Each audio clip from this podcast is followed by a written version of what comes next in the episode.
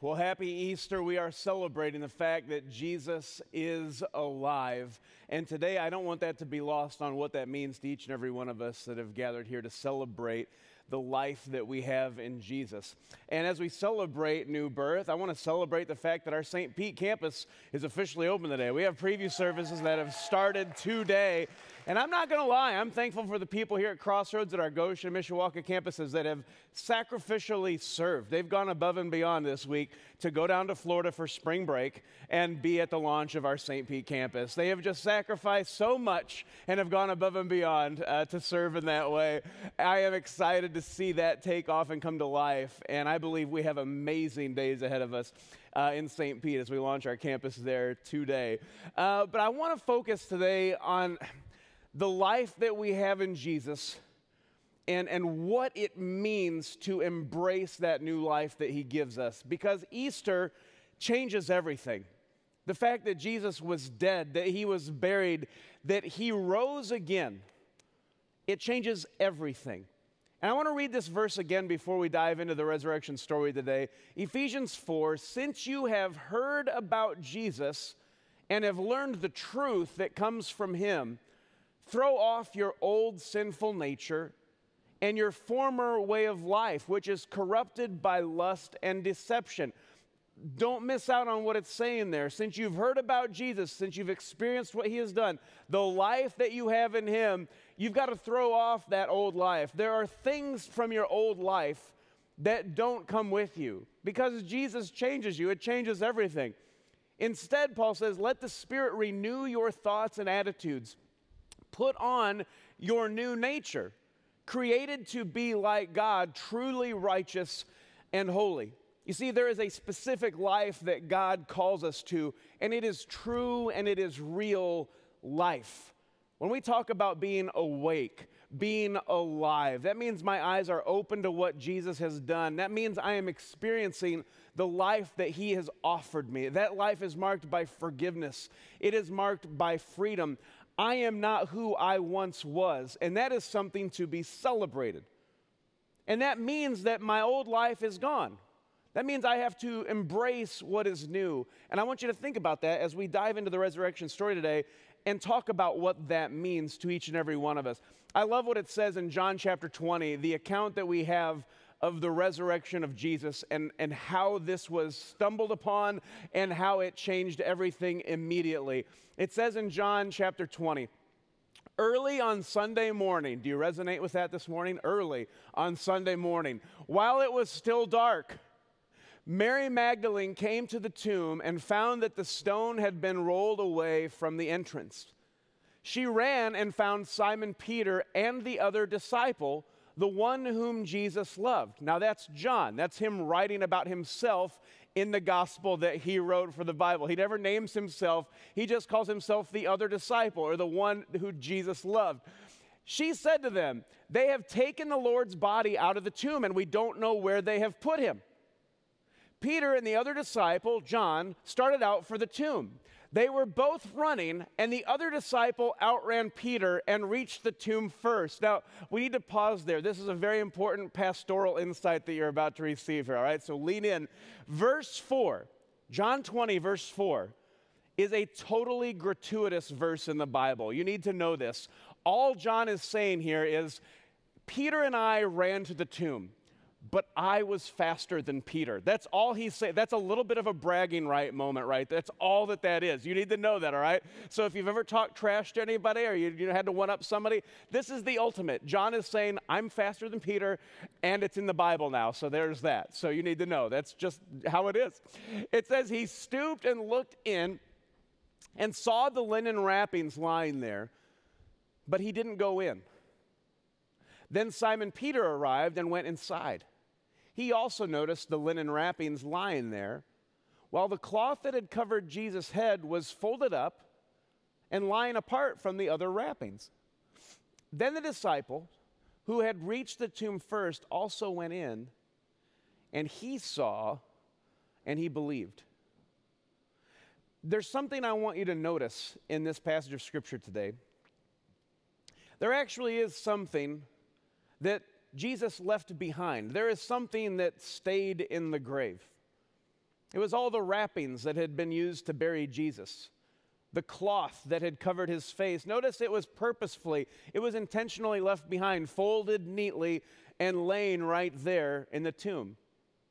I want you to think about the ramifications about that because the truth is, resurrection, it means that some things come back to life. When we embrace the love of Jesus, when we experience new life, it means some things come back to life. But it also means that other things stay in the grave. I want you to think about that for a second, what that means. The old life that I put away, this new life that's different that I embrace. When I experience the resurrection life that Jesus offers me, yeah, there are things that come out of the grave. I experience life, true life, the way God intended it. But there are things that need to stay in the grave. Consider that in those days, there was, there was quite a process for, for burying people and how that was to be done. We see this also in, in, the story of Lazarus, where Jesus raised his friend Lazarus from the dead. He had been dead for four days. And when he came out of the tomb, he was still wearing all of these grave clothes. He had been wrapped in, they would wrap them around their legs, wrap them around their arms. There would typically be a sheet that covers the body and something else that covers the face. When Lazarus came out of the grave, he was still wearing all of his grave clothes. It was kind of an awkward moment. Everybody's like, get him out of those things. And the old King James, instead. He's been in the grave for four days. Behold, he stinketh. That's what it says in the King James. And I always thought that was funny. I'm amused by that kind of, of, of speaking. And yet, when Jesus comes back to life, he is alive. He doesn't need those grave clothes anymore. He is no longer dead. He very intentionally takes those coverings off, leaves them behind. That stays in the grave. It would have been weird for Jesus to be walking around in his grave clothes. That's just not normal. When the stone was rolled away, it would be weird for Jesus to be rolling the stone around all over Jerusalem, saying, I am not dead anymore, but I still got my grave clothes and my, my tombstone with me. That's not how it works. That's not, that's weird.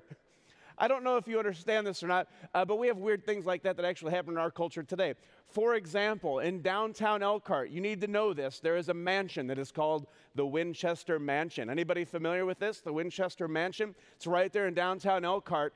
I actually Googled this place because it's for sale. I was just curious as to what it looked like inside, what it had to offer. And I discovered immediately in my Google search that the Winchester Mansion is a documented haunted house in northern Indiana. Did you guys know this? This is real life right here in downtown Elkhart. So I did what any normal person would do. I called the real estate agent and I demanded a tour. I wanted to tour this place. And I invited our staff here at Crossroads to join me on the tour. You would be surprised out of our staff which half said, No way am I going on that tour. And the other half that said, Oh, yeah, let's do this. I'm all in. I'll let you guys guess as to who is who and let everyone else, you know, keep, keep all their pride, what's left of it, uh, after we mocked them mercilessly for not going on the haunted house tour. What's weird about the story of the Winchester Mansion is that they say it's haunted by the ghost of Nellie Knickerbocker. I'm just giving you great facts here, all right? This is real life. Um, and they say that the story of this house comes from the fact that when her husband died way back when, she loved his casket so much that she bought a matching casket for herself and had it on display in the entrance to this mansion for the rest of her life. Weird, right? Like, you don't really walk through life thinking about that. Like, have you seen my casket? It is legit. I can't wait. You know what I'm saying? It's weird. That's not how you live, right? That's for the grave. We're not dead, we're alive. And that's what we learn from these really important details from the resurrection story. Jesus didn't need those grave clothes anymore. Not everything came out of the grave. There are things in our life that need to stay in the grave. When God calls us to new life, we are called to experience life to the fullest. That's what Jesus came here for. The thief, the devil, comes to steal, kill, and destroy. I contend that means the devil's here to steal your joy, to kill your spirit, to destroy your soul. And Jesus says, I'm not having anything to do with that. I've come to give you life, real life, life to the full, life that is marked by forgiveness, life that is marked by freedom. This is the life that changes everything. And what we can't do is try to cram our old life in with the new life. It, it doesn't work. There are things that have to stay in the grave. And I want to answer that question today. What is it that needs to stay in the grave? Because too often we try to bring things with us that just don't belong in the new life that God has called us to. I think the first thing we can recognize is something that we try to bring out of the grave with us is our past. When I encounter Jesus and I am given new life, everything changes. Never forget that when you accept Jesus, when you say yes to Jesus, He offers you true freedom, complete and total forgiveness. As far as the east is from the west, that's how far He separates your sin from you. It gives another word picture in the Bible that he just throws your sin into the ocean and it rests on the ocean floor. You are never going to get that back, it's gone. But a lot of times we try to drag our past with us, with all the, the fears, with all the, the insecurities, with that sense of failure that comes with it, all of the guilt, all of the shame. We bring that out of the grave with us. And you guys, it needs to stay in the grave. Paul speaks to this in 2 Corinthians 5. He says, Anyone who belongs to Christ has become a new person. The old life is gone, a new life has begun. We must embrace this new life. When you say yes to Jesus, you are no longer who you once were. The past is the past. You might carry some of the consequences from your past, but that is not who you are any longer. You are a child of God. He has placed His name on you. And this changes everything. If you're being haunted by your past, leave it in the grave. You don't have to walk in guilt or shame or fear or a sense of some type of failure or insecurity. No, God loves you with an extravagant love. He has offered you new life. Embrace that life and leave the past in the grave. I think the other thing that we need to address is our patterns. There are patterns of the old life that have no place in the new life. There are patterns that need to stay in the grave. What are we talking about? Well, I think sometimes that's our friendships. I think we have friendships that tie us back to our past that aren't healthy for us. They're not good influences on us. Sometimes we need to change our friendships. I would contend with you today that your closest friends, your inner circle of friends, need to be people who love Jesus just like you do, who will encourage you in your journey with Jesus, who will hold you accountable, who will help encourage you in your journey with Jesus and help you become more like Him. We got to change our patterns, our behaviors, our routines, our habits, our addictions. All of these patterns in life these patterns of the old life, they didn't lead us anywhere good. They have no place in the new life. In fact, when we talk about the devil saying, I've come to steal and kill and destroy, the big lie and deception that he gives us is that all these things that we chase in, in, the old life are going to somehow bring us fulfillment, somehow bring us the joy and the peace that we are looking for. And yet they never satisfy all of these things on the world, uh, that the world has to offer us, whether it's, it's possessions or pleasure or power, whatever category you're chasing after, those things never satisfy. And those patterns of the old life, you guys, they have no place in the new life. We've got to cut the ties to the past. We've got to develop new patterns that help us draw closer to Jesus. This is where the importance of our spiritual disciplines becomes so incredibly important to us making sure that I'm spending time with Jesus, that I'm drawing close to Him, that I'm surrounding myself with friends that are going to encourage me and hold me accountable in my faith, that I'm intentionally living my life each and every day purposefully. Investing my time and my life in things that have eternal value, in things that have eternal significance. What are some of the patterns in your life that need to stay in the grave? Make sure that your, your habits, your routines, your friendships are embracing the new life and helping you live life to the fullest. It says in Mark chapter 2, this is Jesus speaking, he says, No one puts new wine into old wineskins, for the wine would burst the wineskins, and the wine and the skins would both be lost. New wine calls for new wineskins. Jesus is alluding to something that was a very common practice back in those days. You would put your new wine into a new wineskin, and as that grape juice would ferment, it would expand that skin. It usually made out of goat skin, and it would just grow with the fermentation. But if you used an old wineskin and poured grape juice in again, and it went through that process, it would just blow it up like a water balloon. It would just be terrible, and everything's lost. And what Jesus is pointing out is that, you know, the old way of life, the old pattern, it's got to be different. Everything changes when you encounter Jesus. He is offering you new life. The old pattern, the old way of life, it, it doesn't fit. Stop cr- trying to cram your old life into your new life. It's time to develop new patterns and to embrace life to the fullest. That brings us to our last thing that I believe needs to stay in the grave, and that's my pain. We were talking about our past. No more insecurity, no more guilt and shame. Leave that in the grave. We're talking about my patterns, my old way of life, my friendships, my addictions, my habits, my routines. Those are all things that need to change. We can't cram all of that stuff from the old life in with the new life. But I think oftentimes the most difficult thing to leave in the grave, when I run to Jesus and I experience new life, the most difficult thing to leave there is the pain. It's the pain. It's all the wounds that we have that we carry with us. Those things that hold us back, that make us question our faith, that make us doubt God, why would you allow this to happen to me?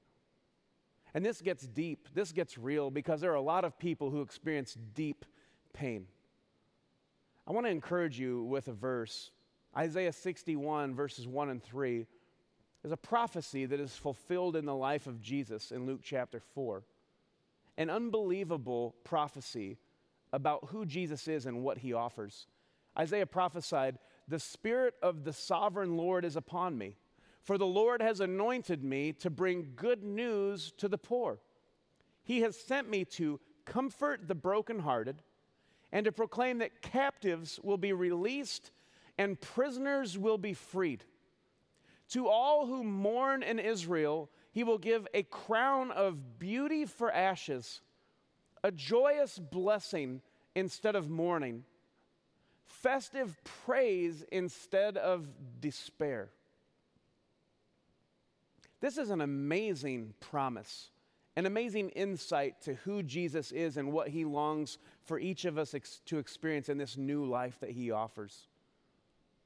He comes to heal the brokenhearted. He comes to redeem your pain. He gives you beauty for your ashes and he sets the captive free. I think a lot of times when it comes to our pain, we've been wounded and we allow that wound to just stay open. As soon as it begins to heal, maybe it starts to scab over, you pick the scab off and it's an open wound again. You're going, oh, Tim, it's seven o'clock in the morning. Why are you talking about disgusting things like that? Well, it's what we do. We let our pain control us, we let our pain prevent us from experiencing the new life that Jesus longs for us to experience. I think sometimes we've just got to surrender that pain to Jesus. We've got to let it become a scar. And we've got to allow Him to work in us to redeem that pain because He takes what the enemy intends for evil and He uses it, He transforms it, He changes it, He brings life to it, He uses it for good. So we've got to leave our past behind. We've got to leave that in the grave. We've got to leave our patterns behind because the old patterns don't fit with the new life that God has called us to. You can't cram the old life with the new. That stuff's got to stay in the grave. You have to leave that behind. But I think most importantly, you've got to leave your pain in the grave. You've got to let the power and the life of Jesus transform that pain and trade beauty for ashes. Because that's who Jesus is, and that's what he longs to bring you today. I want to encourage you not everything comes out of the tomb, but what's been coming with you? What is it that needs to stay in the grave? I want to ask you today have you embraced what Jesus has done for you? Well, we are celebrating this Easter morning it changes everything. He offers us new life. The devil, the thief, comes to steal your joy, to kill your spirit, to destroy your soul. He wants you to experience nothing that Jesus offers you. But Jesus comes so that we might have life and have it to the full. That is what we celebrate on Easter Sunday. That is what changes everything. But not everything comes to that new life. Some of that old way of life, it has to stay in the grave. And I ask you today, what is it in your life that needs to stay in the grave? Would you bow your heads and close your eyes with me this morning? As we celebrate the new life that we have in Jesus, I'm going to ask you, is there something from your past that you need to keep in the grave today?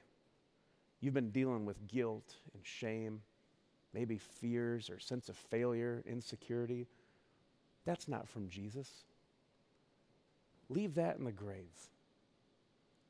You've been dealing with some patterns in your life, some behaviors that you know they don't belong in the new life.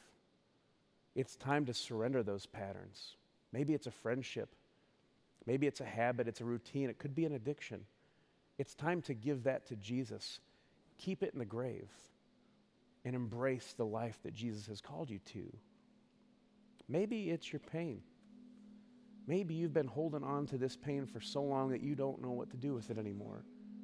That pain doesn't belong in the new life. That pain, it needs to stay in the grave.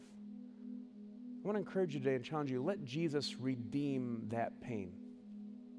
Trade that pain, trade those ashes for beauty. Because Jesus has come to heal the brokenhearted, He has come to set the captive free, He has come to bring us new life. So let's embrace that life today and leave that stuff in the grave. Jesus, we thank you today for who you are, for the incredible love that you have for us, and the power that you have over sin, over death, and the grave. I pray, God, that you would help us to embrace the new life that you offer us, life that is full, life that is filled with peace and hope and joy that only you can bring us. God, may we keep the old life in the past. May it stay in the grave. And may we run out of that grave embracing, Jesus, the fullness of this new life that we have in you. Jesus, for all that you've done for us, we just give you thanks and we give you praise because you are worthy, Jesus. We pray this today in your holy name. Amen.